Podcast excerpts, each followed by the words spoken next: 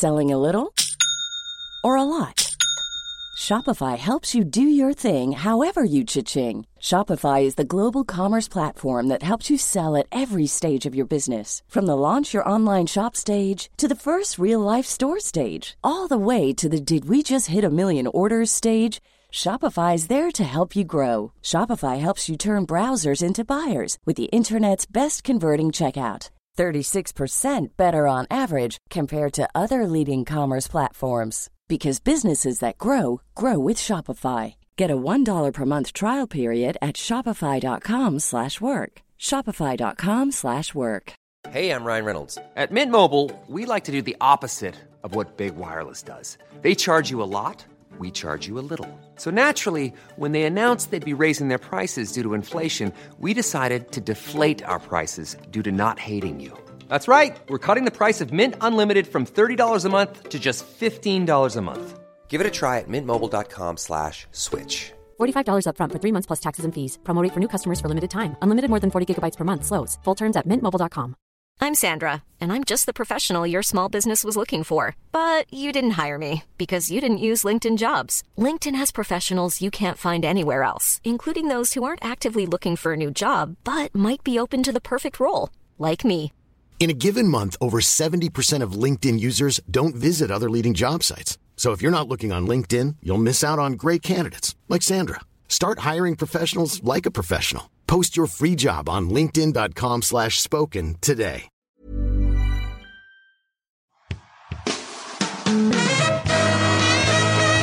It's the Round Ball Rock Podcast, starring David Roth. David Roth. David Roth. David Roth. Musical guest, David Roth. And now the temporary host of Round Ball Rock, Dave Roth. Hi, it's me, Joey Devine, your temporary host of the Roundball Rock podcast. And that's right, our guest today is from Defector, David Roth, uh, who is always so nice to do our podcast. Once did us a favor where we asked him to do a Don Pardo impression of him saying his own name, and now torture him with that every time he comes on the show.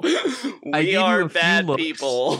like a professional, uh, like a professional voiceover actor that I am. Uh-huh. I've done nothing but be punished for it ever since.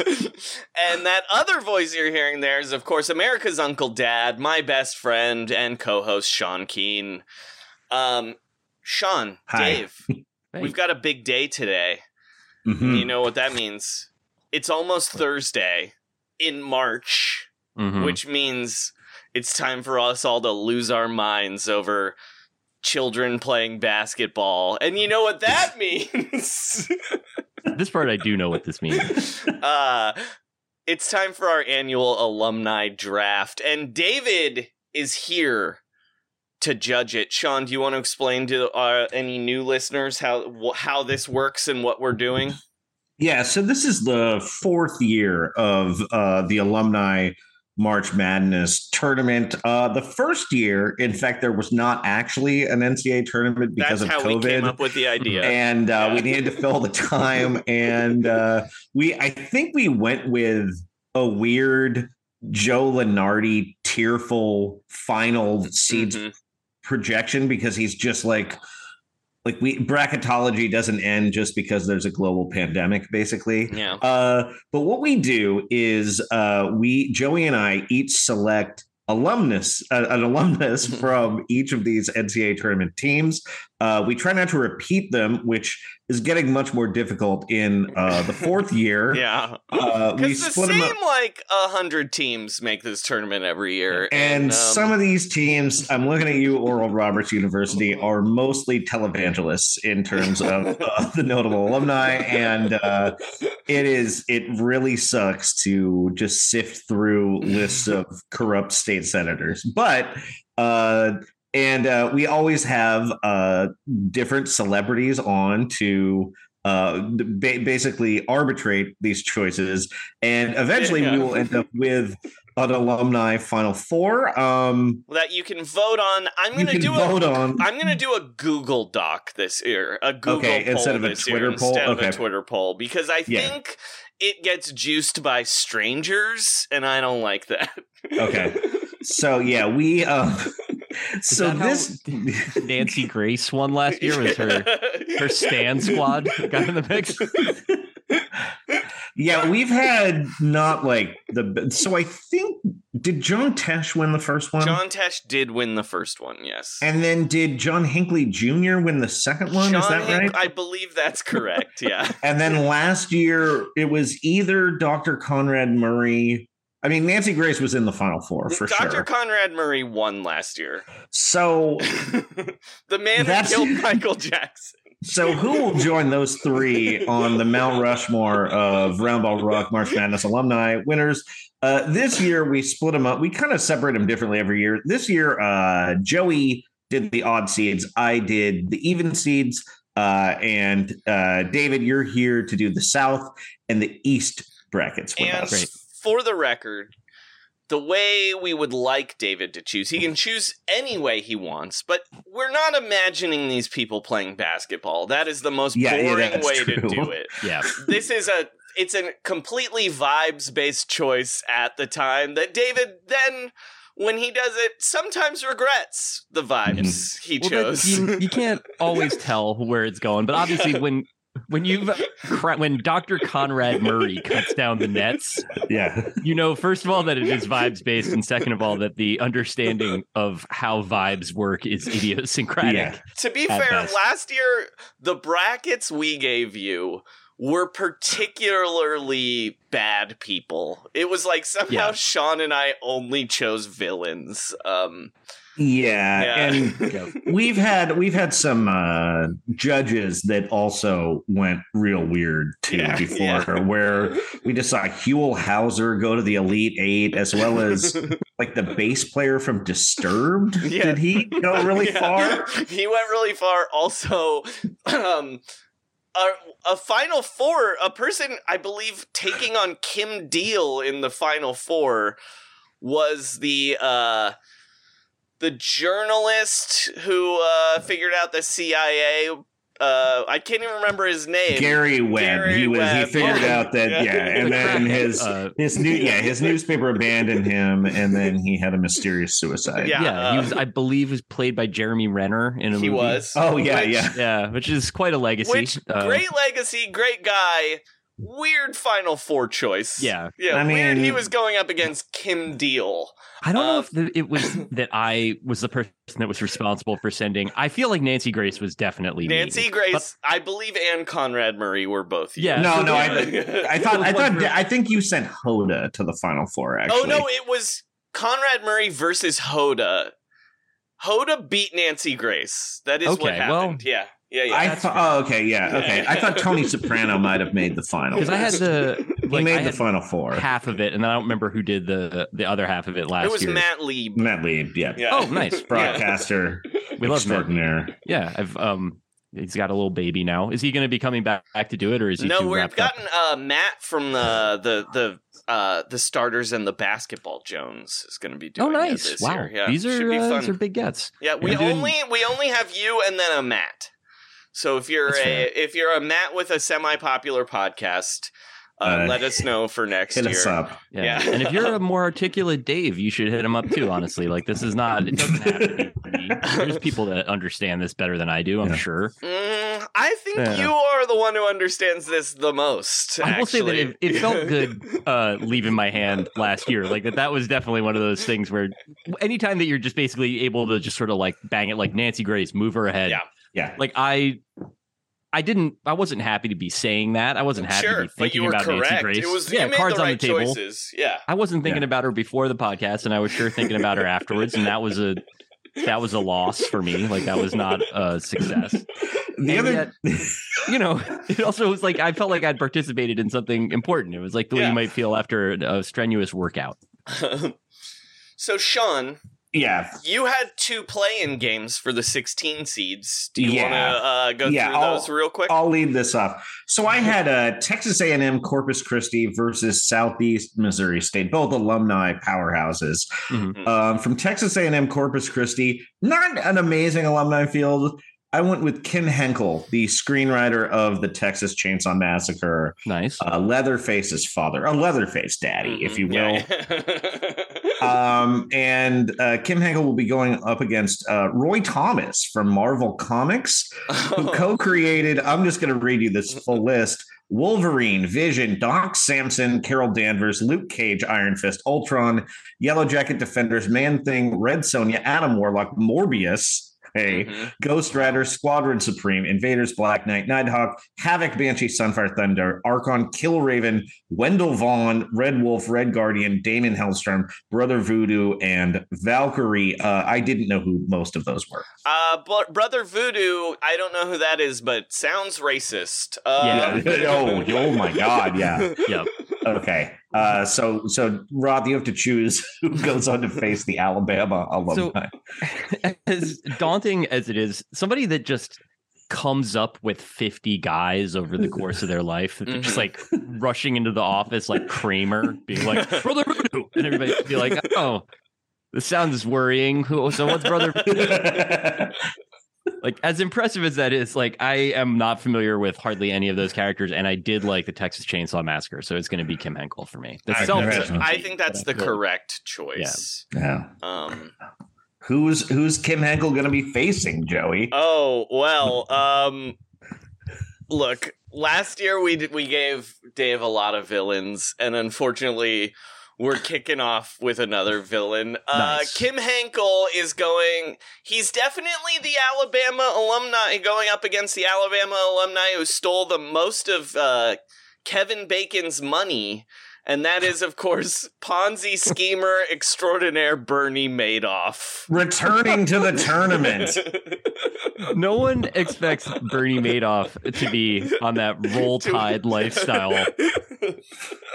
I believe I believe David Roth did not have to make a Bernie Madoff decision last year. Was I he believe Lieb was he was He definitely the, been in the he was the tournament before. Alabama. He's he's returning. He's the funniest Alabama choice. Like, Yeah. you not? Well, it's like not just on the merits, because obviously, you know, like you can put his achievements up against anybody's in the field of uh well, wrecking a lot of Jewish related charities and making Kevin Bacon do commercials. Like very few people have done more in that area. But also there's just something funny to me about the idea of Bernie Madoff like stepping off a train in like 1960 whatever in Alabama just being like, "Well, this is my home for the next 4 years." Yes.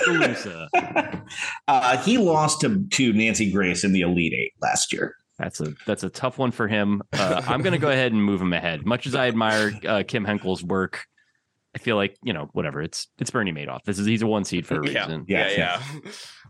Um, excellent choice. Thanks. Hey, thanks for letting me think about Bernie Madoff this early in the podcast. Uh, all right, Sean. Uh, let's just go down the bracket. We then have uh, number eight Maryland versus number nine West Virginia. I had West Virginia uh, number nine, and their alumnus this year is uh, uh, writer and composer Jay Chattaway, who is most famous for composing the theme for Star Trek: The Next Generation. Ooh. Okay. Um, I went with X Games gold medalist Travis Pastrana Oh, from Maryland.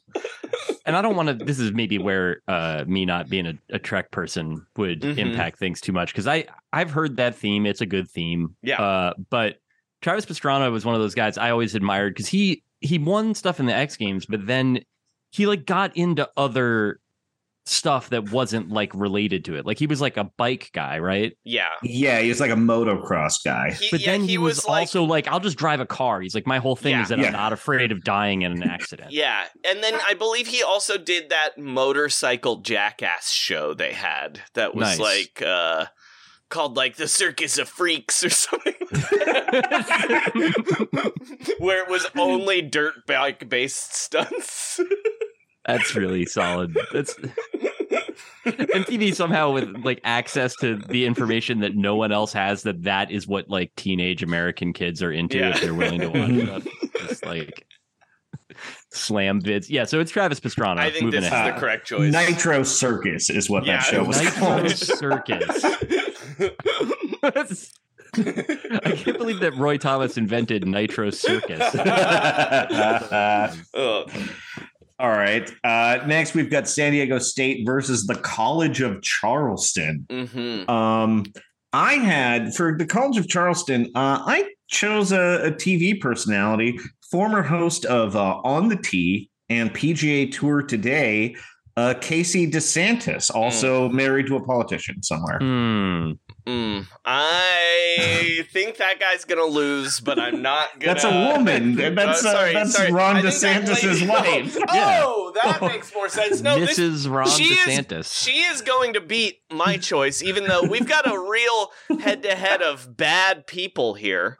Oh, Um, for San Diego State, I chose American businessman, the inventor and creator of the Rockstar energy drink, Russell Oh. Weiner, um, which already bad, right? He, uh, but just a couple. Look, I'm not going to run down all the people, but this one. Real good. Uh, just uh, a little from his Wikipedia page. Co-founded the Paul Revere Society with his father. In 1998, he ran as a Republican for California State Assembly. Uh, and then uh, his campaign positions included advocacy for Prop 227, the ballot initiative eliminating bilingual education in public schools. Wow. Uh, and then uh, he gave 20 in 2009 he gave $25,000 to Gavin Newsom's gubernatorial campaign and it was so bad Newsom he's such a bad person Newsom returned the donation. Uh. And then also in 2006 he bought Carlos Boozer's house for 10 million dollars. wow. is that the one that is that the same one that Prince painted purple? No, I don't think so because this was in West Hollywood. The Prince one I think was in weirdly in Utah. Anyway. yeah, I believe that's what. It, and it's really impressive that that's the the capper to that career. This guy's just destroyed thousands. If No, that's millions. definitely that was definitely his LA house. yeah. then Pr- maybe Prince did not move to Utah to record an album. We sure about that? I, th- I feel like I- why would I- Boozer have been living in? Well, I guess he would live in L.A. for the same reason. Everyone lives in L.A. But It's above the Sunset Strip. Okay, fair enough. Then maybe it is that house. Maybe that is the house Russ Weiner, the creator of Rockstar Rockstar Energy. drink. Yeah, it is. It is founder the same Paul house, Joey. Revere Society. You can always tell that something's good as a political thing when they pick somebody that died like 300 years before they were born as the name to put on it. They're just like nothing good has happened since this person died, and that is why I and everyone else in the John Quincy Adams Society is standing against bilingual education. Uh, Which, by the way, is there anything more San Diego State than inventing the Rockstar Energy drink? Oh my god! And they should put a statue up. Yeah. Well, it's also it's the ob like of all the ways to get super rich as an American, like energy drinks are like because inventing it is the sort of like what does that involve? Like he never put on a lab coat. Like it was just basically like ordering substances that by themselves like should be illegal and then Also- like having people Well, he's he's together. he's responsible for the taurine epidemic that's really Mhm. hurt the Appalachians. Um, Also, by the way, his Wikipedia photo is a photo of him who looks like if uh, a 45 year old man was Seth Green in the movie Can't Hardly Wait. I was sta- hoping that he would Yeah. have that look that he yeah, and but he's standing next to Rod Stewart, who is holding a can Oh. of Rockstar Energy oh drink. man. So uh, when I was in college, they were leading up to the vote on Prop 227. Someone flyered a lecture hall with uh, these these like the back of every seat that said English only, but it misspelled the word English. Oh, it Oh, added great. an extra I. It was wonderful, yeah. great. They were too too too hyped, too much energy. It's tough, right? That's where you can really feel the guarana kicking in. Got a little bit of an itchy letter I finger at that moment. Yeah. I would love to look up some photos of this guy because what I'm picturing is basically everyone who's ever been ejected from a Miami Heat game. look, uh, but I'm not going to look him up because we got we got a lot of stuff to go through. I'm just Yeah. going to say that this is somehow an easy pick for me.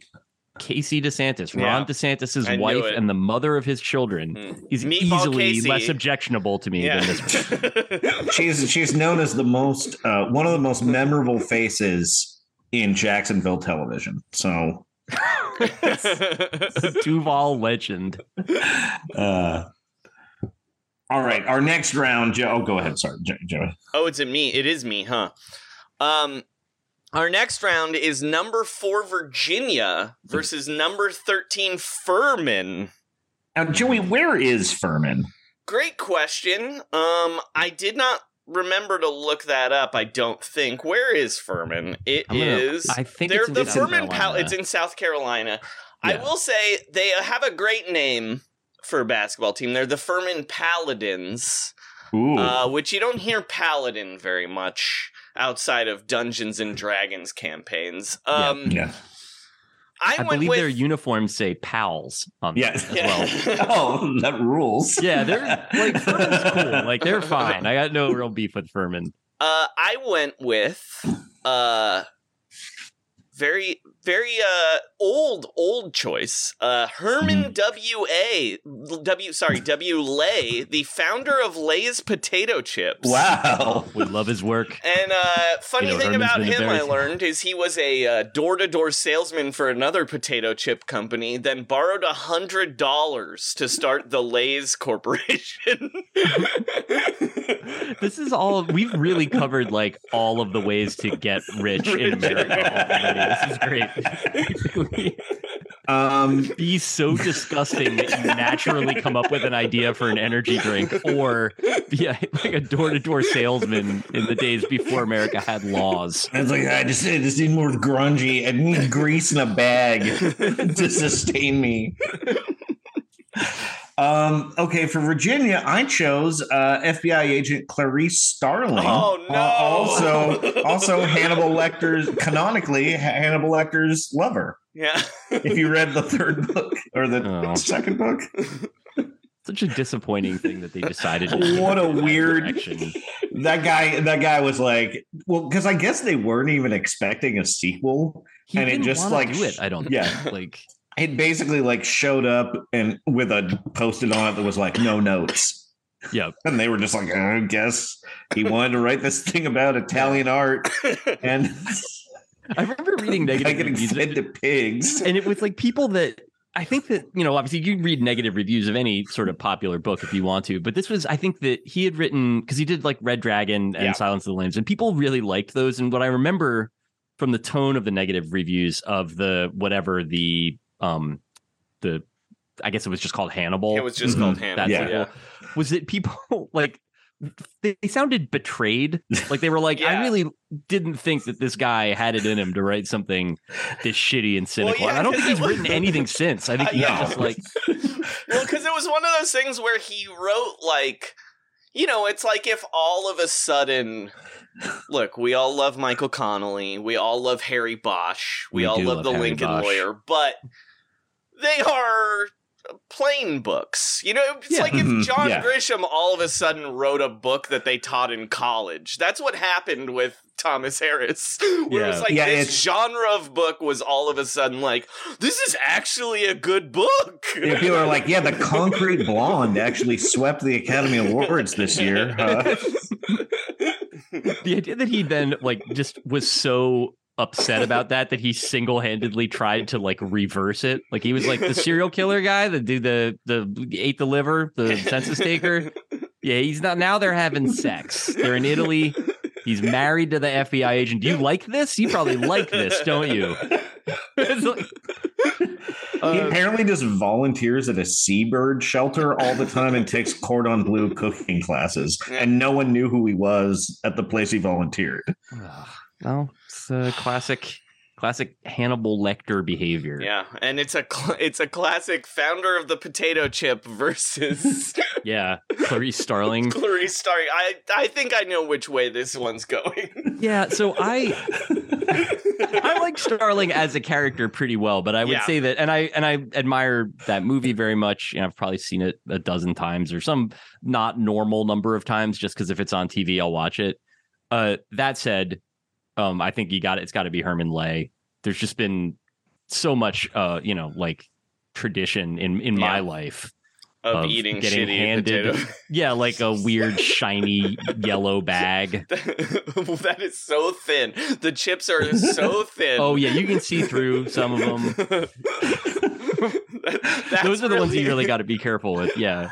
I also just love it when you get to these old products and you're like, oh yeah, like this is named after a guy from the 20s. Like I think last year, didn't you? I think one of Joey's nominees was like Dr. Harland Pepper. Yeah, Yeah. Who was the Uh-huh. actual Dr. Pepper? Pepper, It was- right. I think I'm probably repeating myself. but It was like finding out that there was like a Chester Pibb. yeah.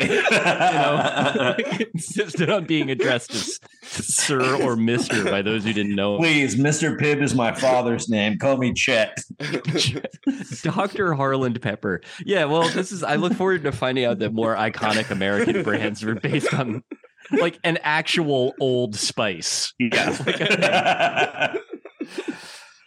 um, All okay. right. You're Uh, next, John.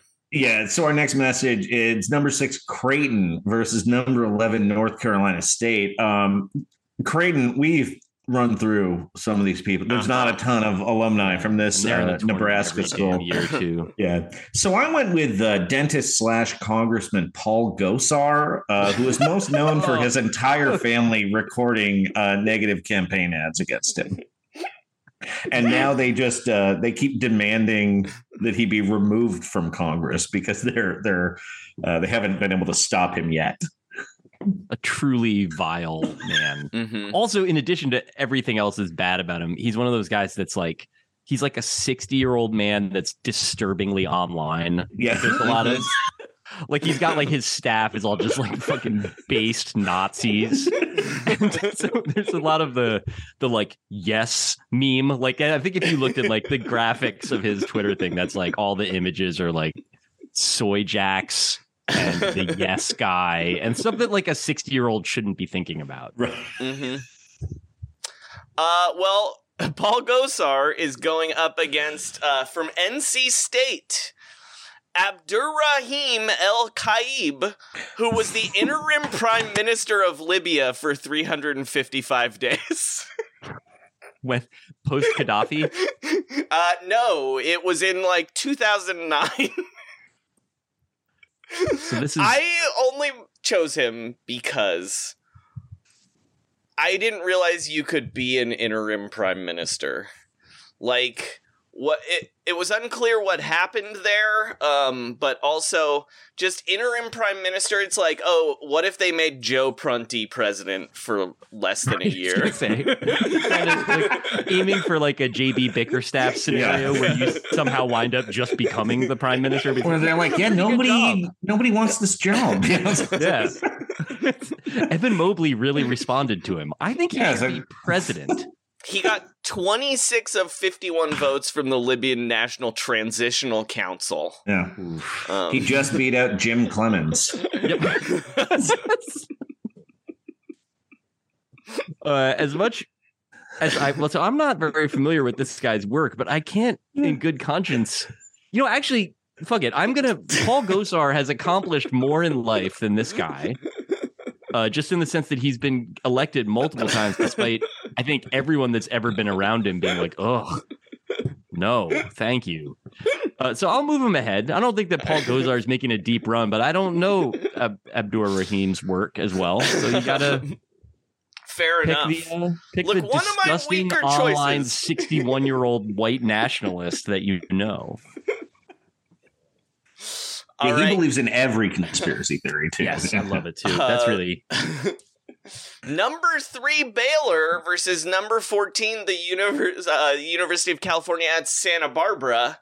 Uh, I had number three Baylor, and um, there aren't very many people on our list who can say in the 2020 presidential election They got 1.3% of the vote. And of course, I'm talking about Baylor alum 2020 Libertarian presidential nominee Jo Jorgensen. Mm, love his work. It's a her, weirdly. Love her work. Oh, A Terrific. lady libertarian. Yep. Um, Um, all right. Well, he'll be he'll be facing Chill. uh, he'll be facing this uh, this. I would say that this person's most famous uh, accomplishment is in the field of uh, oral cancer awareness. I'm oh, talking no. about Academy Award winner Michael Douglas.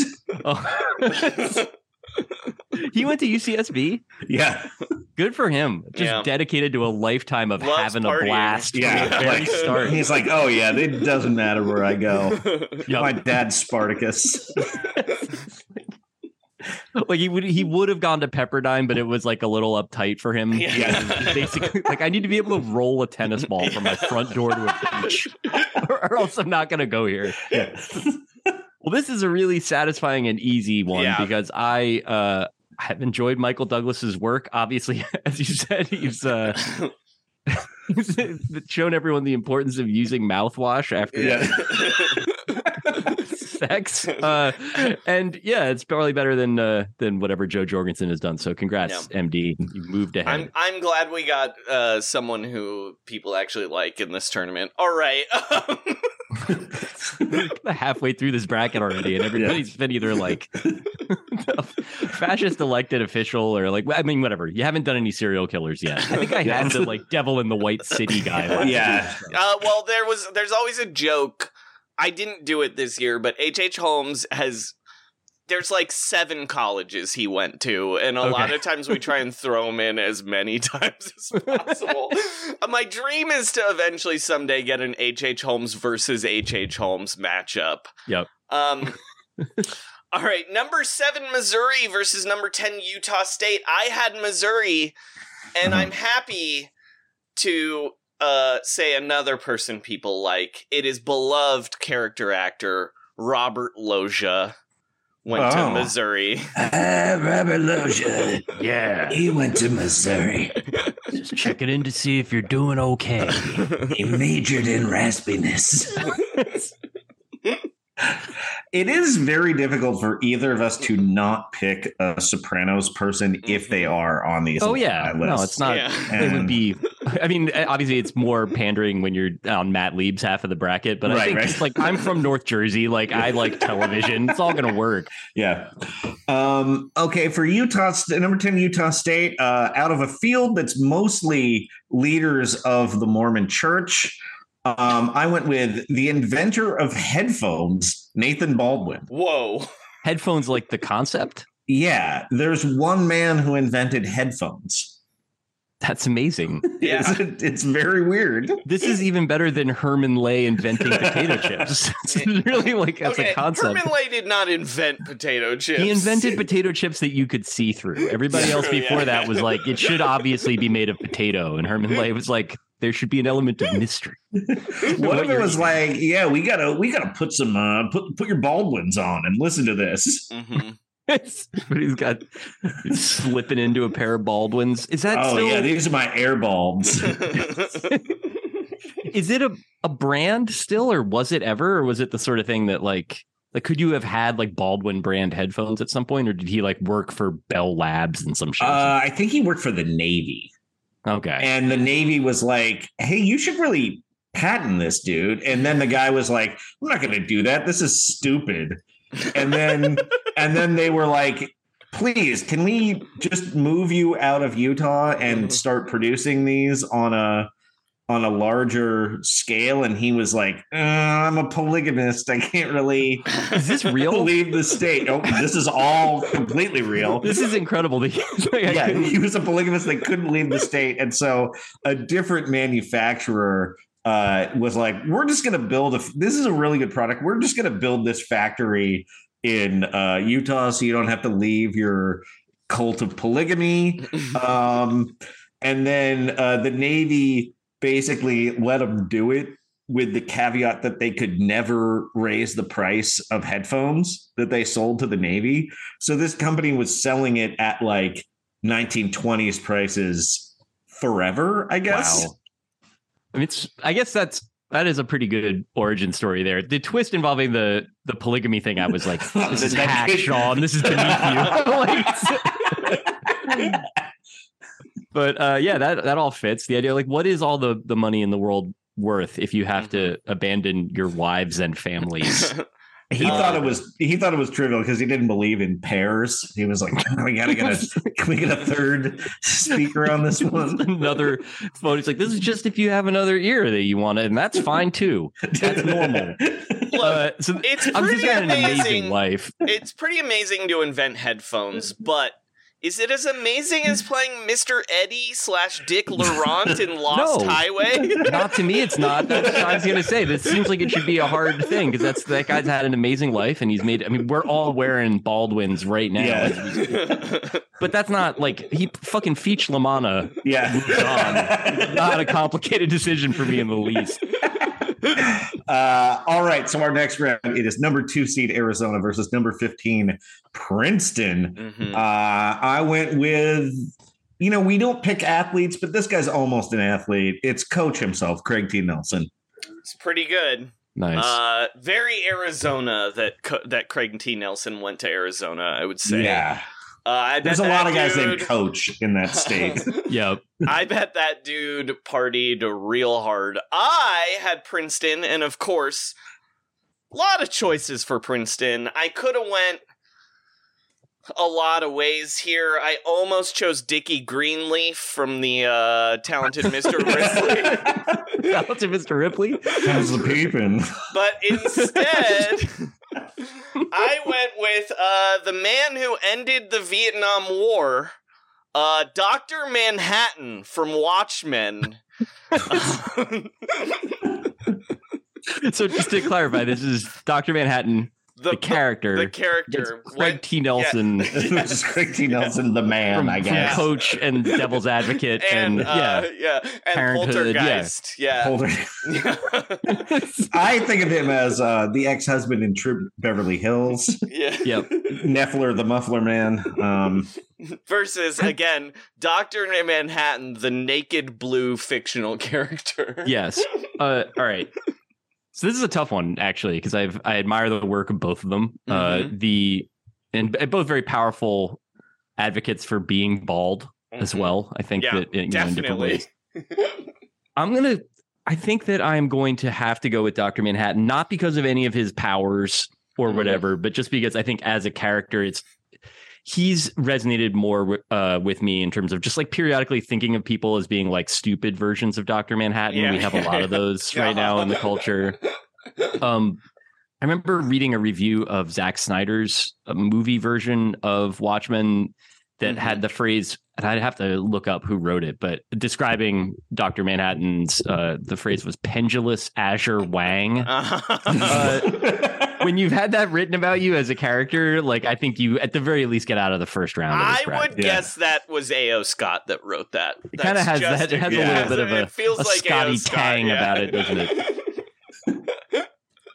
Um, all right, Sean, what do you want to do? Should we finish up the South bracket or should we move on to the East? I let's think- finish up the South, right? Okay. Yeah, you've What, been were you going to say the other one, or were you? No, gonna... no, no. I was I was we agree we're in agreement on that. Okay, one. so we're just going to go through uh, the second or all the rounds until we get a final 4 Mm-hmm.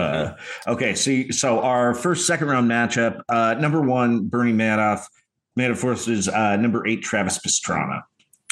Hmm. This Weird is matchup. tough. It is a weird matchup because it's, It's- like there's a part of me that just feels like because I feel like Madoff did he not make the like final four previously? Like I, I, feel think like he might have. yeah He made And, the like, elite eight Elite last year. Eight, yeah. Yeah. and Travis Pastrana like as much as I so I admire his work in like his field. Also, I always liked his name because it, it like kind of faintly made me hungry. Yeah, uh-huh. Like there's a little Yeah. you, it's just a hop, skip, and a jump to Travis Pastrami. Mm-hmm. the I guess I want to, you know, sort of give Pastrana an edge because he immiserated fewer people, but I think Bernie Madoff is a more indelible figure to me. I think I got to move him ahead. All right. Um, okay. The next the next game is a, a 12 a 12 13 battle uh, Casey DeSantis versus Herman Lay. I was really worried it was gonna Herman be Casey- W. Lay. I was worried it was going to be Casey DeSantis against Paul Gosar, and I would have Oh, just oh, ended the call.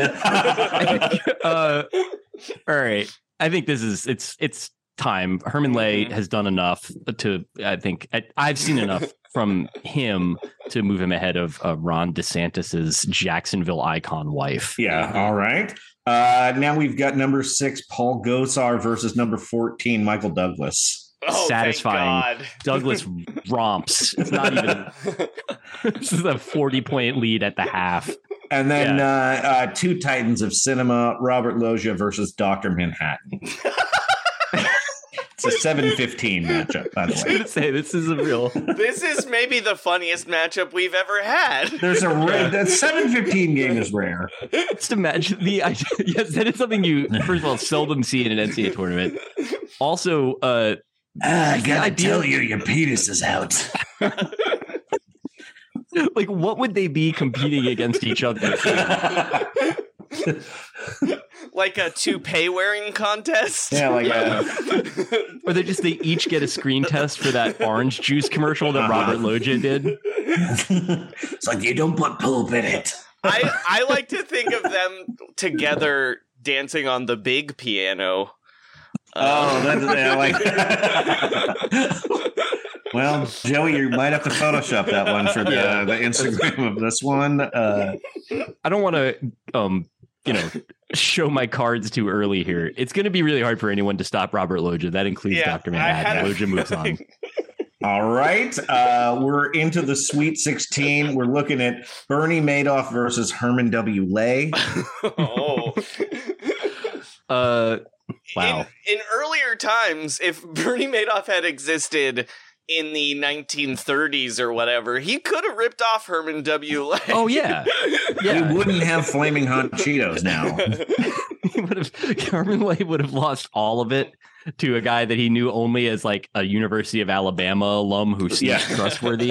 And it's like, well, I, I'm from Furman, South Carolina. I don't know. This seems like a good idea. I declare the thirteen percent annual return. with well. I say, I say, that is a value. Now, of course, I don't always do business with people of Bernie Madoff's religious persuasion. uh, all right, so we've established that Herman Lay is an anti-Semite. We might as well. Now I'm gonna, I'm gonna go ahead and move him ahead. All right. Herman Lay moving to the Elite Eight. Uh, and now we've got uh, Douglas versus Loggia. I Oh have a my feeling I know which way this one's going to Yeah, go. I'm sorry. I mean, obviously, I think I've probably uh, gone gone ahead and t- tipped things off. Uh, I admire Michael Douglas's work. Obviously, uh, everybody knows that. Um, s- like, not all of his films have meant exactly as as much to me Yeah. as Disclosure, but it's that influences all through my work.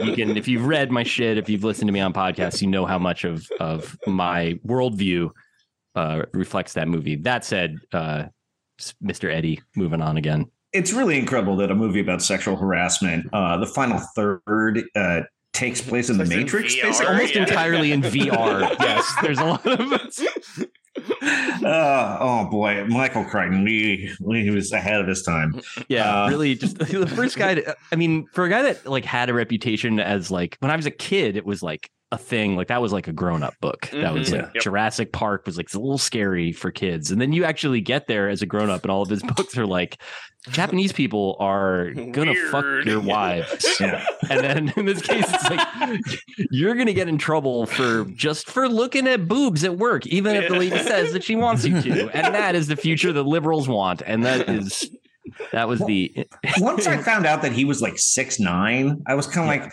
oh yeah, he was just looking down women's dresses his entire life, and someone Yeah. finally called him on it, and he's like, well, I got to write 550 words about this now. yeah. I mean, I feel like this is the the thing with with Crichton that nobody really says, but that he probably should have hooped instead of writing novels Yeah. because he was tall as hell. Michael Crichton, by the way, former alumni tournament uh, inductee, I believe. Yeah. Oh, the first year we had Michael Crichton in. yeah, He feels like a Ivy League guy, possibly. Like I don't know who. It was somewhere weird. Um, that's for sure. Um, I would it- I would was say it that Furman University. It was where because he had he went to several places because he also oh it was Harvard no Yeah. Yeah I don't think we would have picked him for Harvard though. Um. Anyway, it doesn't matter. Uh. Let's Sometimes yeah, people have honorary degrees. Yeah. Uh, yeah, I would say Michael Douglas's performance is like uh, when a Patriot League team knocks off Duke in the second round, and then they're just like exhausted after they Yeah. have to come back the next weekend, and everyone's like, "We appreciate, we thank you for your service. Yeah. This is Take it so. out, Gosar." Have That's you how I feel. Yeah. yeah. Have you guys seen the trailer for the Fatal Attraction show that is coming out? Yes. Yeah. uh, what's amazing about Is it it a to me- limited series, or is it just yes. gonna? Yeah. Is it like a series of crazy one night stands? If you saw the movie, though, you know that that thing should have been six or eight hours. But my favorite thing about it is so Sean, you haven't seen it yet, so David knows this, but uh Joshua Jackson plays the Michael Douglas role, but they left him he's wearing Michael Douglas hair. They gave him Yeah. Michael Douglas's Oh, hairstyle and it yeah. looks insane. yeah, he was completely unplaceable. When I saw that it was him at the end of the trailer, I was like, oh, I guess he looks a little jowly, but then he doesn't. They don't let him have the like general pacey presentation that he has still, like, into his whatever 40s probably uh huh. they just no they dropped that like kind of foppish floppy 80s business guy hair on him yeah. and yeah it's not. bizarre. That's truly amazing. Lizzie Uh, Caplan is in the uh, Glenn Close role, which Yeah. is Weird. and I'm sure that she's very good, but it is the sort of thing where I've been watching and enjoying the uh New you know, party down. return of Party Down and the idea that like at some point she was like, I can't, I'm in this limited series where I play it's an eight hour version of Fatal Attraction, so I can't come back and be in like I the most looked it up. this moment. I Mhm. looked it up. That actually is not why she's not was in it it. Fleishman? Fleishman is in trouble, right? Yeah. Yeah. Mm. Shot some of that in my neighborhood. Yeah. I never did see her, but uh Mm.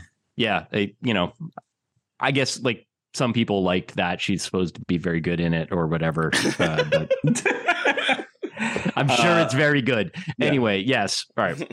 So we're down Uh, to Robert Loggia and Herman Lay, right? yeah, for the for a spot in the final four. Yeah. Uh, Herman Lay has had an amazing run for somebody that I didn't know was real until like 30 minutes ago. I just assumed that it was uh, like Lay's potato chips. Just they picked a word that was associated with leisure Mhm. and went with that as the name of the brand.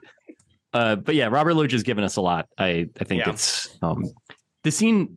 I I mentioned it earlier when we were all doing Loggia voices at the same time. Uh, It's going to be a great bit of podcasting for everybody. There's a scene in uh, Lost Highway where he calls Balthazar Getty at home and just keep saying, I just wanted to check and see that you're doing okay. And increasingly more menacing and Loggia adjacent ways. Like just like raspier and raspier and weirder and be like, yeah. And uh, I don't know. It's one of my favorite bits of acting in any David Lynch movie. So Well, uh, I'll tell you what. Uh, you just chose the clip that will make the uh, the One uh, shining the one moment? shining moment at the end of this episode. Thank Nice. you, David. wow, that's amazing. happy Balthazar Getty, uh, did you ever read the long, long David Foster Wallace piece about visiting that set? buddy, you know I fucking read that shit. He hates Balthazar Getty so much. He, and one of the things he hated about him was that he overheard him doing an imitation of David Lynch, like to somebody else or like on the phone. Uh-huh. In the piece is like written as if like Getty is a bully and like whatever he's a Getty like he's probably Mhm. a turd, and yet at the same time like doing an imitation of David Lynch's speaking voice is like all of our rights as an American. It is one of the great pleasures of being able to do silly things with your voice. also, David Lynch likes that. yes, Yeah, yeah. his most famous performance is him doing a David Lynch. Yeah. But, like that's what Gordon Cole is basically just like David Lynch's David Lynch voice. yeah. Ah. um. All right, Sean. let's go to the What's east. our final? Oh, Wait, before we do it, can I get more water? oh, yeah, Yeah, yeah, yeah, yeah, of yeah, yeah. Hang on. yeah. Um, Uh, All right, Sean, the East bracket. Uh, we are starting with, of course, uh, Texas Southern versus SDU, who was our. Uh, no, it's in our- Fairleigh Dickinson, Oh, actually. sorry. It's FDU. Fairly, fairly FD. Dickinson, please. Fairleigh Dickinson? Sorry. Okay. Yeah, it's my Uh, it's the closest school to where I grew up to make the Oh. field this year. Yeah, All right. So for Texas Southern, uh, they a HBCU. We have actually run through some of the stars. Weirdly, Texas Southern making the tournament all the time. Mhm. Um, I went for Jennifer Holliday from Dreamgirls. Wow. Mm, That good- is a distinguished alumni. Yeah. And then uh, Fairleigh Dickinson University, I went with Vince Naimoli, uh, the first owner of the Tampa Bay Devil Rays. Uh, he's a glass container magnate. Um, and uh, in the, the early days with the Rays, he refused to purchase internet access or an email system for the Rays to keep costs down because he thought email was a fad. Uh, also, he did not let anyone bring in outside food, including an elderly woman with diabetes who had her own prepared food to regulate her sugar levels. As a result, he made her sit in her tour bus for the duration of the game. But Vince Naimoli the thing that people don't Jennifer ever talk Holliday. about with him, yeah, they talk Yeah. about the thing where he made the diabetic lady sit outside uh, Uh-huh. because it would have might have cost him six or seven dollars. But no one talks about the fact that he paid Greg Vaughn and Jose Canseco. so it's like, is he all bad? Yeah. Also, yeah, didn't what- he- it's everything that you said. Uh, everything is bad. It's definitely Jennifer Holliday. That is easy. Didn't All he? Um, didn't he give Wade Boggs extra money to go into the Hall of Fame as a As, as, a, a, Tampa Bay Ray? And then the Hall of Fame's like, he's a. that- we're not going to do that. Yeah, they're like, this is embarrassing. Like, it's more embarrassing to you that you seem to understand, but it is also embarrassing to us. All right. He- yeah, go ahead. oh no, go ahead. No, I had I nothing else to add. on. The Oh, early seemed- early all right. days Rays were right. amazing. Uh, Yeah. One of the most cynical organizations. So All the names seem fake too. It's like, yeah, Chuck Lamar was involved. Like, what? yeah, like for all right. Are you sure? Because I'm pretty sure that that was like a that's a character in a like I'm forgetting the name Carl Hiaasen novel, like just a Chuck Lamar. And they kept doing moves. Like, I remember they they took Bobby Abreu in the expansion draft and were like, we need Kevin Stocker, so we're Yep. going to trade 23 year old Bobby Abreu uh, to the Phillies. Yeah, they were their team building thing was just basically like if you like if you were in a coma for a long time and then you were awakened and entered into a fantasy draft, that is how they built their team. And so it's just a lot of really bizarre, like just being like, is, is Fred uh, McGriff alive? And they're like, good news, sir, he's alive. they would just pay him. um all right, so Jennifer Holliday from number 16 Texas Southern is taking on from number 1 Purdue Dave Blood, the bassist for the Dead Milkmen. Oh, wow. Big Doug Milkman fan. I did not remember that Dave Blood was the name of anyone in that band. Also, I would not have guessed that anyone in that band attended college. Well, Yeah. that was partly why I chose him is because his Wikipedia is wild. Uh, oh, He before Is he one of those guys that's like secretly a physics PhD or something like that? before joining the Dead Milkman, he was a PhD candidate in economics at Purdue. Uh, then, when on tour with the Dead Milkmen, uh, they visited Yugoslavia. And he became fascinated with Serbia, its culture, and people. After the band disbanded, he enrolled at Indiana University to study Serbo-Croatian language, literature, and history, then moved to Serbia for work and study in 1998, but had to leave because NATO bombed it. this feels like it should have some sort of sinister element because the idea of just going there and being like this I unbelievable Yeah. Serbia like it's like I'm sure it's really cool I've heard good things but there's also like I, it feels like there has to be some sort of like Eli Roth's Hostel yeah. what we're talking about uh as a dead milkman fan this is really unfair because Jennifer Holliday is certainly better at singing and acting than anyone in the dead milkman was at playing their instruments. But I'm allowed to be as biased as I want to be. Um, so I will uh, move the the big lizard in my backyard moves on to the next round. Honestly, she doesn't know shit about Serbo-Croatian literature, so I think Probably that's nothing. a fair decision. Yeah, All right, Uh, Sean, yeah. number eight Memphis versus number nine FAU. Who All you right. got for Memphis? Uh, Memphis alum. I went for actor William Sanderson, known as Larry from Newhart, and E.B. Farnum from Deadwood. Oh, Yeah. On Newhart, he has two brothers named Daryl. It's Uh, our second uh, second time in the uh, tournament. He was in the the Androsky year for sure. Um, Oh, okay. Sanderson's a a legend. I'm Yeah, glad to hear that him. Yep. Another guy And- also that I'm not 100% sure that I would have imagined him going to college just because he. right, right. just just all those people that you can't really imagine young. mhm. Yeah. Uh, well, idea- he he's about to romp because from number nine FAU, he's taking on Chris Carrabba, better known as Dashboard Confessional. Come on. Wow. Get out of here. Get out of here. Yeah.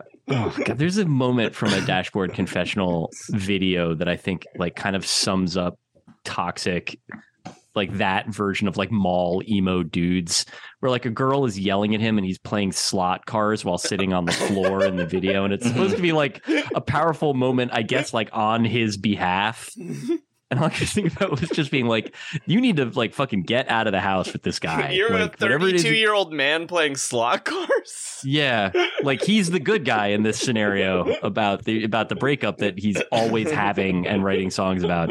Yeah, William Sanderson. Call me when Chris Carrabba can pull off endorsing A and W root beer in a series of iconic ads. Um, all right, number five, Duke versus number Mm. 12, uh, Oral Roberts. Uh, Duke had a lot of choices. I don't know if you know this, David.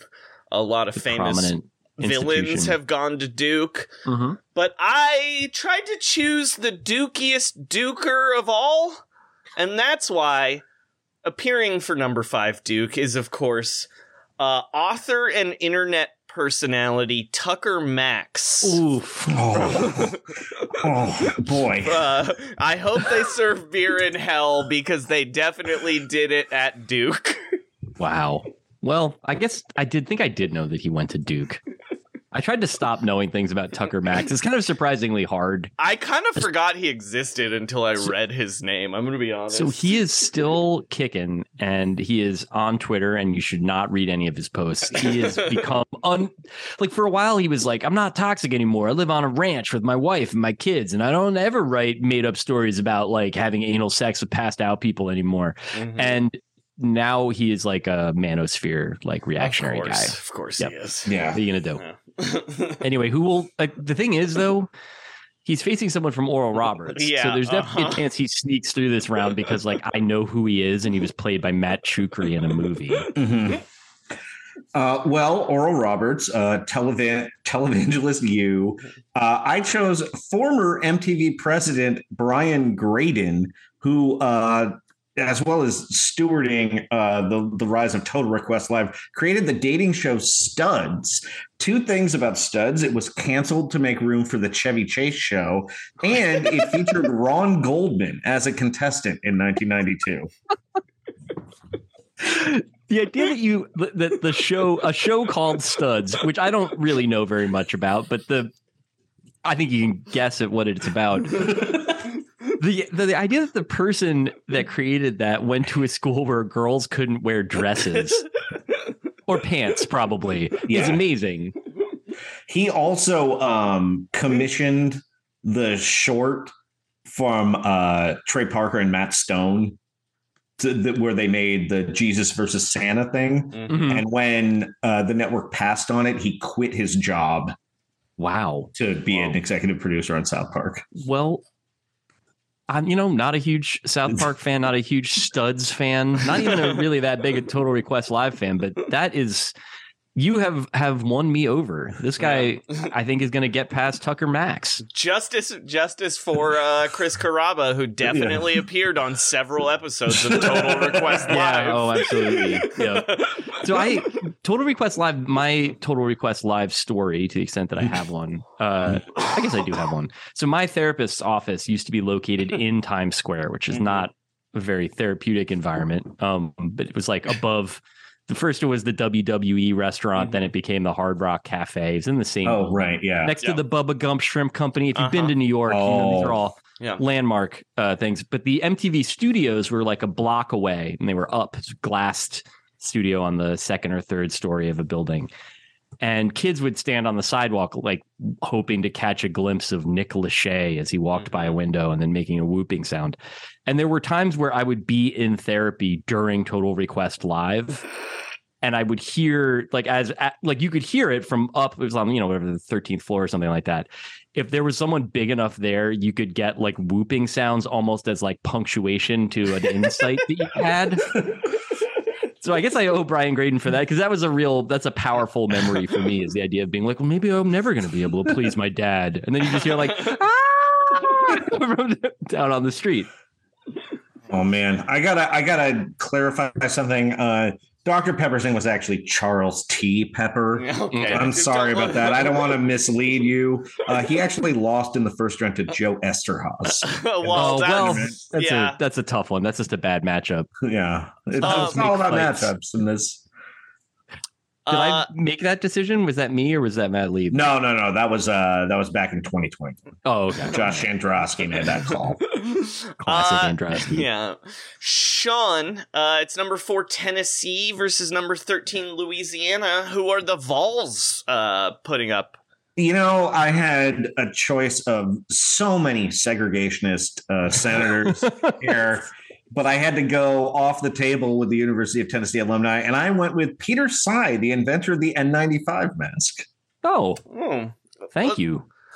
Uh, Uh, it's something that people in Tennessee are probably furious about. Yeah, I was gonna say no one's claiming him. They're all just like, well, Well, whatever. the Louisiana Raging Cajuns, I'm going to say right now, uh, weirdly had the gayest two alumni of any of the colleges I looked up. One had appeared in the tournament before, and that was, of course, Richard Simmons. So I had to go with the other one, Frank Ocean. Oh, You went to? Is he from like Lafayette, Louisiana? I don't know, like that. There's a lot of out of state students. there. right. It's- no idea. Um, he is from So- Long Beach, California. I don't Wow. know. Don't know why he went there. Oh no, he was born in New Orleans. I don't know. Yeah, he grew he grew up in New Orleans. All right. It's the idea of just being like leaving, like Long Beach is no great shakes, but the idea of being like, I got to be closer to Baton Rouge, it's important, is really uh, surprising to me. Oh, So he had is- to transfer there because he was at the University of New Orleans. But uh Oh, Hurricane yeah, Katrina. Hurricane Oh. Katrina, he had Oh, to wow. transfer to the University of Louisiana at Lafayette. Um, there you go.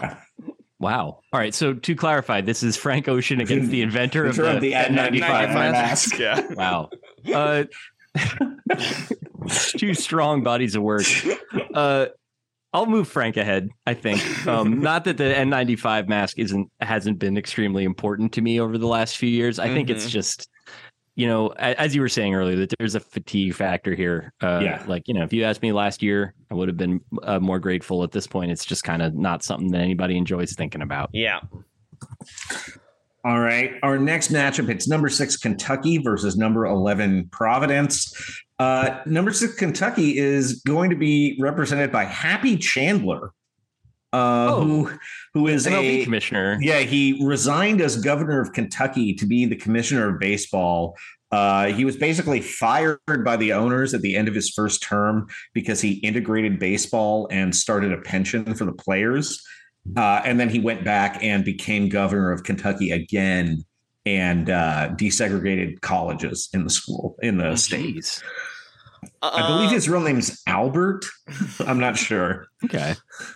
But Uh, yeah, Happy Chandler. for Providence, uh, look, I had to break our no athletes rule because uh, Providence keeps making the tournament, and you can't pick uh, the guy who invent who created wings who died in 9-11 more than once. He made the final four the very first year. or uh, John, o- of course, John O'Hurley, who um, everybody knows played Oh, Jay yeah. Peterman on Seinfeld, also has made the tournament before. So I had to scrape the bottom of the barrel, but I did it with my sights set very specifically on our judge. Uh, let's remember some guys. David Roth for Providence, number 11. We have utility infielder for the Boston Red Sox, Lou Merloni. Oh, Wow. wow. New England icon, too. That will never have to pay in any Dunkin' Donuts franchise anywhere on earth. So Merloni is still active on like sports talk radio Uh-huh. up there, Mhm. which is I think if he wasn't, I would give him a chance of moving ahead here for all of Happy Chandler's uh, you know, achievements. Like Merloni was a, a pretty prototypical guy, but he's a part of that like Boston sports radio thing where it's like every now and then a clip leaks out where it's like a guy that used to play tight end for the Patriots and Lou Merloni being like, I feel like uh, you know, Jaylen Brown, he's reading too many books and uh, you know, is just taking his focus off the game and like so that uh, he's bad vibes now just I because will of the say- association with it. apparently at one point the one thing i i only remembered the name lou merloni but i looked it up and he caused some controversy at one point during the like height of the steroids era saying when he played for the red sox during spring tra- spring training they had a doctor come in and tell them how to do steroids. And not like and he was like very specifically it wasn't pro steroids it was just like the, the conversation you have with your daughter like if you're gonna do it here's how to do it safely You gotta use a condom. and, but- and then apparently everyone called him a liar for years about how Yeah. that never happened in the Red Sox until finally Peter Gammons talked to a bunch of Red Sox on the team on that specific team and they were like, "Oh yeah, that totally happened." yeah, yeah. that- I was he like talked to the doctor and he was like, I'm just an I'm just a safe steroids guy. I don't think, you know, they're gonna be doing it. Okay, because they're young and they want to get swole. And yeah, uh hats off to Lou Merloni for that also. Anybody popping off in the Boston Herald and like just throwing all of his teammates under the bus that way. So he did this while he was a player. He was like, Yeah, we had the steroid chat today.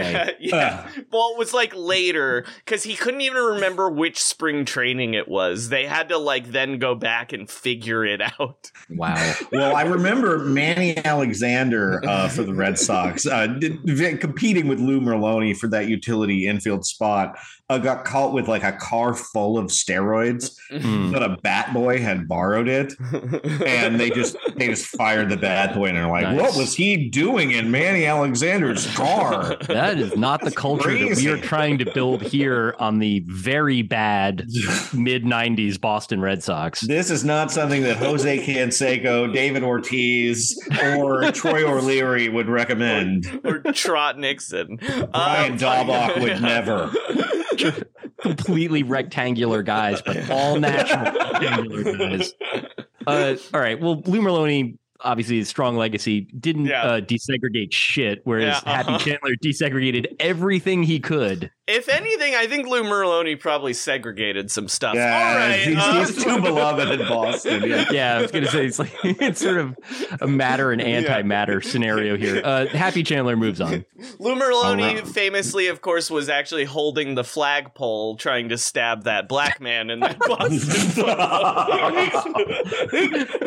um, all right. Sean. Uh, our next matchup: Kansas number three Kansas State versus number Mhm. fourteen Montana State. Joey, you have Yes. uh, the the Ti- Uh, Wildcats. the Wildcats. number three Kansas State. Uh, there's only one man I can think of who saw improv comedy and said, "Let's make this longer." It's the creator of long form improv, Del Close. wow. Much like this a K-State pod- much like this podcast, he create it was a marathon, an improv marathon. Uh, Montana State, uh, not a lot of alums. I went with the partly cloudy patriot herself, Sarah Vowell.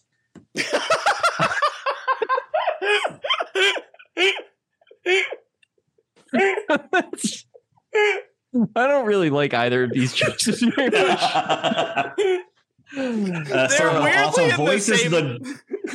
They're She also weirdly the voices same the- no, like the fans of these two people only like they might be giants, and I say that as a person who loves they might be giants. Isn't it weird that she does one of the voices in The Incredibles? uh huh. Yep. Yeah. Either of you guys have a Sarah Vowell voice that you're comfortable breaking out here? Nope. Or- um, no. I All right. guess I could. Good. All right. I was like, yeah, that's what NPR wants. That kind of enunciation. Yeah, it is. Impressive that she has been able to like build a career basically stunting on NPR on Uh-huh. NPR. No. They're like just doing an imitation of an NPR voice, and they're just sort of like, "We loved it, and we hope you'll come back." Like, okay. And they're like, "You need, we can maybe lower energy next time." She's like, "Okay," and that's She Uh, really had like a voice built for podcast reads. yeah. So that having been said, obviously strong legacy there. I'm going to go ahead and pick the improv pervert over Sarah. so,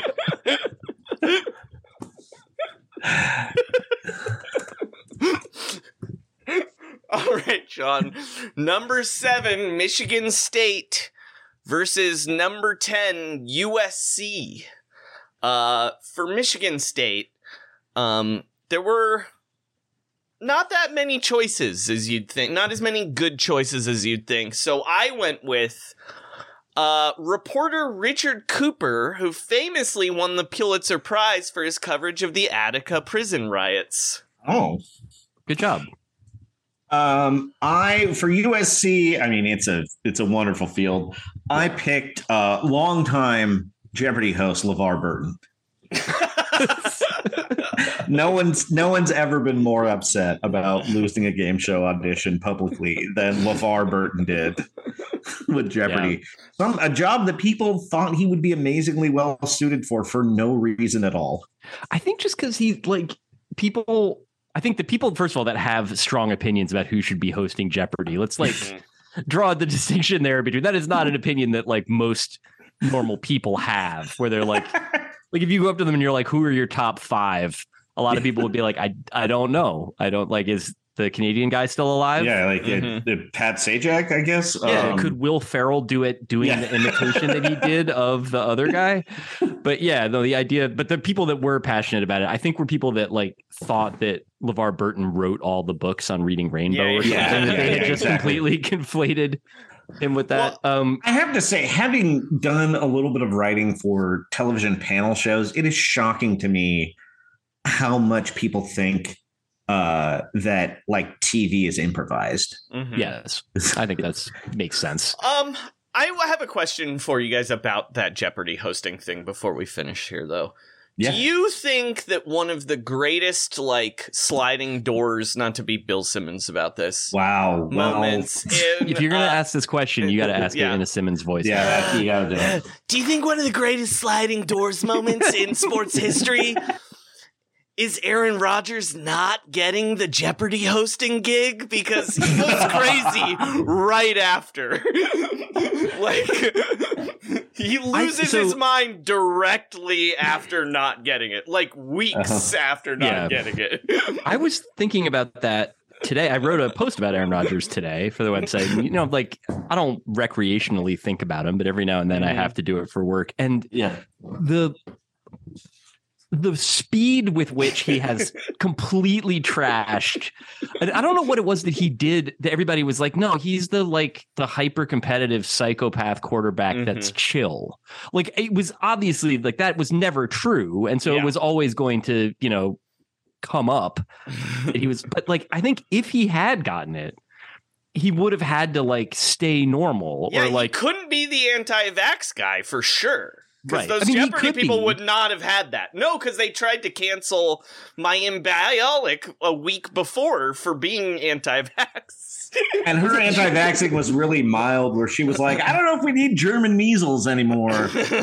My kids Yeah. have all the other vaccinations." it was like the version of anti-vaxxing that you're likely to encounter like in your travels through the normal world where it's Yeah. just like someone Yeah. that read a million posts and became a genius and they're like well there actually hasn't been german measles since they started vaccinating it so we could probably stop vaccinating for it because it's gone Well, you before, know just yeah. like a- before COVID, the anti-vax thing was actually more of like a far left thing. Absolutely it was, it was like it was like Santa Monica and Marin County. It was like, oh, this is this is your birtherism. Yeah, the Mm-hmm. CSA it that I is- worked at yeah. and that I was a part of for many years was run by a woman that I knew was anti-vax. Yeah. But it was like otherwise I didn't fucking I didn't have to talk to her about it. Yeah. Like I felt Yeah. bad that her like kid wasn't vaccinated and stuff. Yeah. But it like also kind of wasn't my problem. And like Yeah, yeah. it was the Right. sort of thing like I'd get there, she'd have already done the math about like how much broccoli everyone was gonna get. So like that was the nature of our relationship.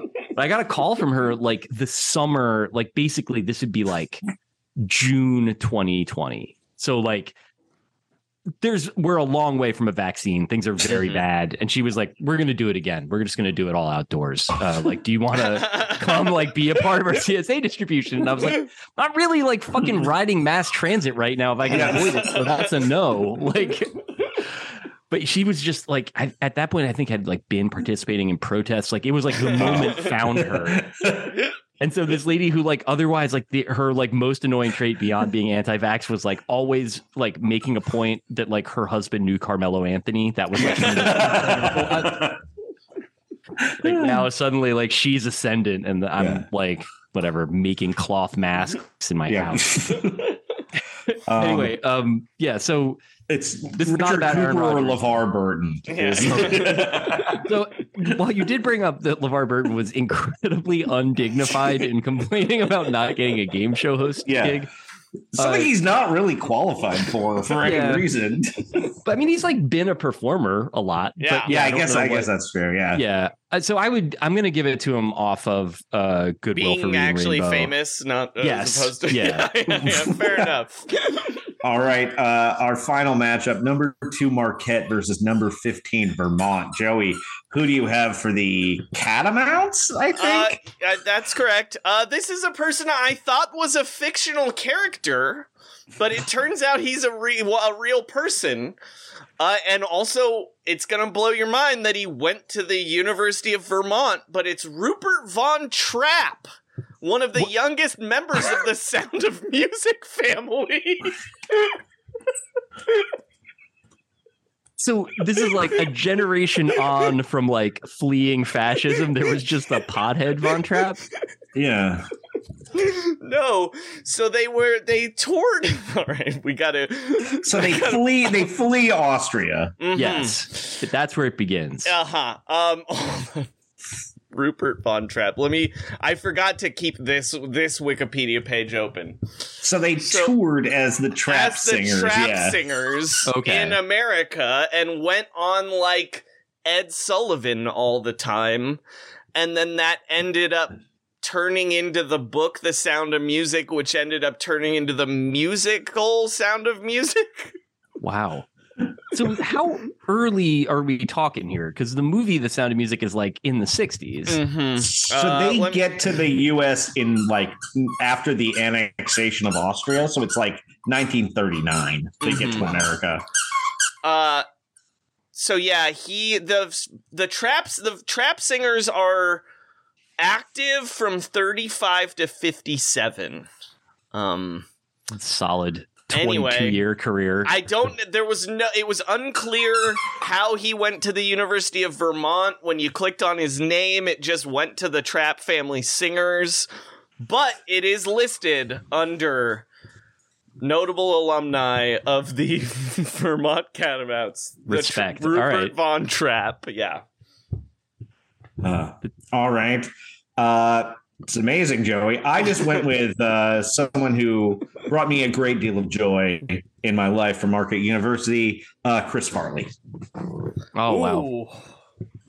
I didn't realize that he was Catholic educated.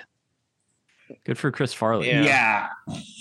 I, I was sort of a little bit surprised he was college educated, but uh, he also played rugby union at Marquette, Okay. It's not that surprising, I would say. Yeah. I was associated him more with like Chicago than Milwaukee, but Right. I uh Mhm. it's got to be Chris Farley. With all due respect to Yeah, the Track family enough. singers and their long career, uh, Chris Farley's got the edge in Again, terms of I was just shocked that that was a real person.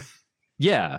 Well, in some That's ways, it's like it's sort of weird that like Ben and Jerry are real too. You Yeah, know, like yeah, the, yeah. something about Vermont like does sort of like shade into that. like You're like, oh, that's a that's a myth- mythical forest there.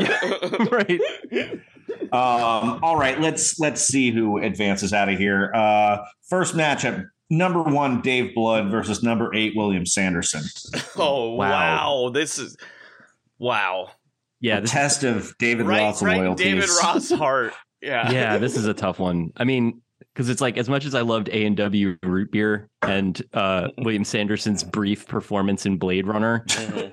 I do still own a lot of Dead Milkmen records, only because I just you can't get rid of used records anymore. Uh, I'm gonna go ahead and pick Dave Blood. I don't feel amazing about it. Wow. E.B. Farnum, one of the funniest TV performances ever. Out in the second round. tough. Well, I it, the other thing to mention about Dave Blood that's important here uh, to people that are not familiar with the Dead Milkmen, it's not because he's good at playing bass. Mhm. No. None yeah, of those yeah. guys could play their instruments at all.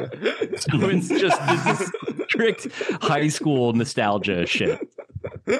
Okay, so our next matchup, uh, our two most prominent uh, gay tournament members so far: Brian Graden versus Frank Ocean. Studs versus you know just a stud, A, a stud, yeah. a stud. Wow. Um, I guess like I'll have to move Frank Ocean ahead here just because I'm like I don't actually like South Park that much. yeah, that's totally fair. Um, all right, number six, Happy Chandler versus number three, Del Close. Oh, well, we can finally get the uh, extended improv experience out of the fucking paint. Ooh, could Happy Chandler do a Harold? so both of you have uh, lives in comedy and Mhm. around Yeah. comedy. Uh, tell me a little bit about what long form improv is beyond like probably sort of what it sounds like. So, uh, short form improv is like what you see uh, on Whose Line Is It Anyway, Mhm. where you have to do the question game, or everyone's line has to start with a uh, consecutive letter of the alphabet. Yeah, Um, and uh, long oh. form is when you have to pay Matt Besser twelve hundred dollars to get a TV writing job five years later. Um, all right. um, well, uh, never gonna get a job again. All right, uh, Sean, what's our next matchup? well, we have to we have to decide. Did, did we pick Oh. between Happy Chandler and Del Close? Yes, Happy Chandler. Won. Yeah, it's Happy the- Chandler, Happy okay, yeah, Chandler beats the guy that had the genius to introduce rules to comedy. Yeah, yeah. The, someone has to tell a boring story, and then a waiter acts it out with uh, his friends. um, okay, and then we've got number ten LeVar Burton versus number two Chris Farley. Wow. Oh, yeah. It's kind of unfair to LeVar Burton. Uh, just didn't make as much of an impression on me. If he had fallen through a few more tables while doing Yeah. a weird, like pumping your arms from side to side Yeah. gesture, might would have had a shot. But this is this is Farley for me. All right, uh, two musicians with fake names matching up in the Sweet Sixteen. it's Dave Blood versus Frank Ocean. Jeez. I assume he's not Billy Ocean's son. If he No. is, I apologize. Born Francis Jefferson Ocean in either New Orleans or Long Beach. We were not able to that away. he would have been Frank Gulf otherwise, and Yeah. it worked out really well. Uh, at this point, I've already advanced Dave Blood so much further than to have gone. But I almost feel like I should just send him on to the next round. I mean, it's, it's your world. Whatever. Sorry, Frank Ocean, for your extremely distinguished body of work being asked out by this guy. But I mean, he deserves to go as far as the guy from Disturbed. yes, did the guy from Disturbed go to like the final four? Uh, he went to the Elite He Eight, went I to the. Elite Eight, yeah. Yeah. because uh, Matt Lieb really loves Disturbed. All right, uh, yeah, that, that might have been. Yeah. Uh, okay. Uh, Happy Chandler versus Chris Farley. Again, uh, Two happy guys. all credit. Yes, I was gonna say um, two uncomplicated legacies.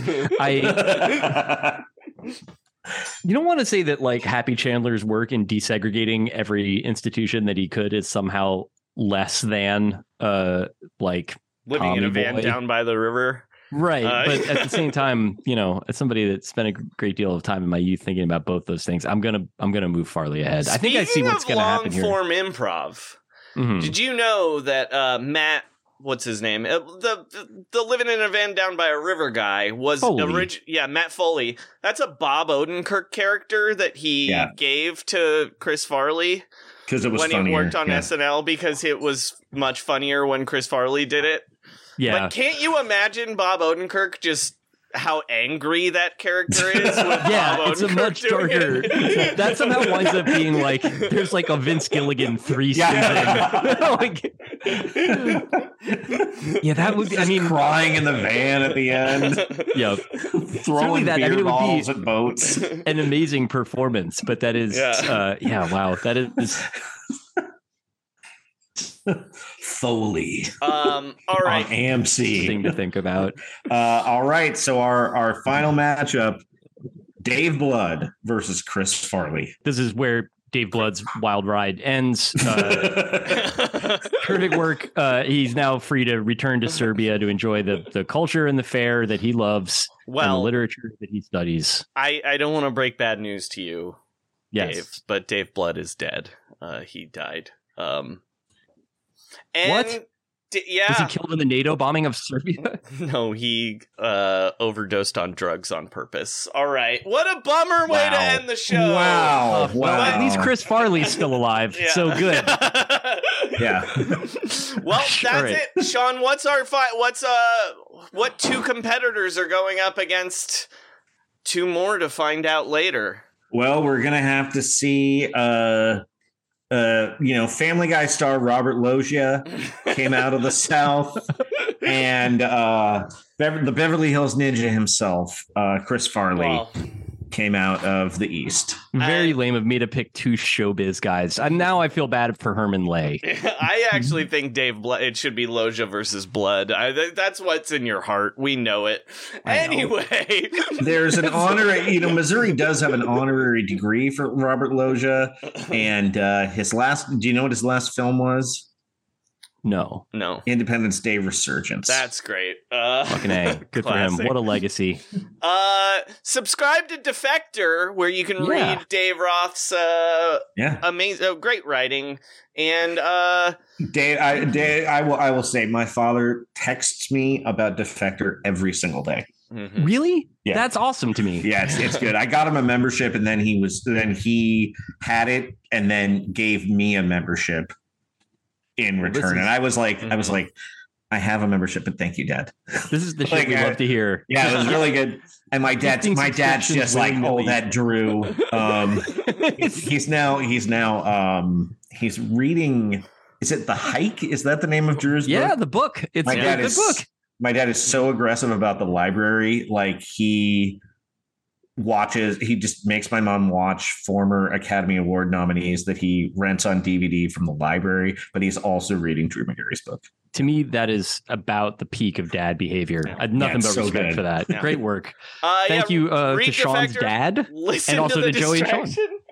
uh, thanks, Dave, so much. Um, I forgot to get a Frankie Muniz tweet. This has been too long, but you know what? Uh, let's end this a different way anyway. Here is he, uh, came, he came in fifth in his race this yeah. week by the way um, congrats, Frankie Muniz. Um, here's uh this bra- this side of the brackets version of One Shining Moment, performed by Sean and edited by me. It's senior night at the University of Kentucky as the Wildcats honor five seniors, and now one of the most emotional moments in sport. Former Governor A.B. Happy Chandler to sing My Old Kentucky Home.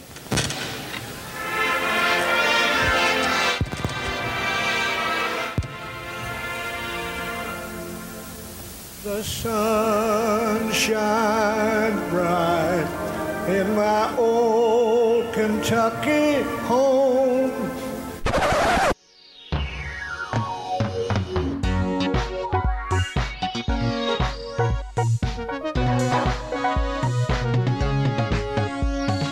This is baby boy. Baby boy. He's very old. He's deaf. He's blind. The ball is tipped. There you are. You're running for your life. You're a shooting star in all the years. No one knows just how hard you worked. But now it shows. So won't you kill me? In one shining moment, it's all on the line. One shining moment, they're frozen in time. It's late, Miss Eddie. I, uh... I'm really glad to know you're doing okay. You sure you're okay? Everything all right? The time is short, and the road is long. In the blinking of an eye, ah, that moment's gone, and when it's done, win or lose, you always did your best, cause inside you knew. Right next to me is uh, Ron Goldman, a 23 year old tennis pro. Give him a big hand. The one shining moment you reached deep inside.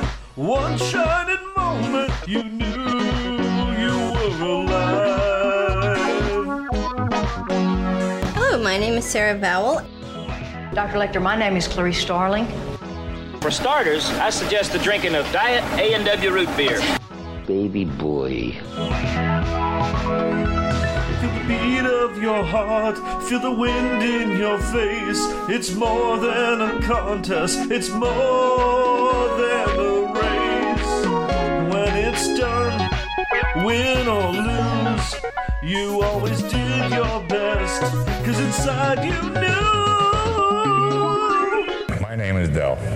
Its name is Harold. Then one shining moment, you reach for the sky. One shining moment, you knew. One shining moment, you were willing to try. One shining moment, you knew. One shining moment. 1931, he started peddling chips out of the back of his truck. Seriously. Seriously. And that's how he made a living.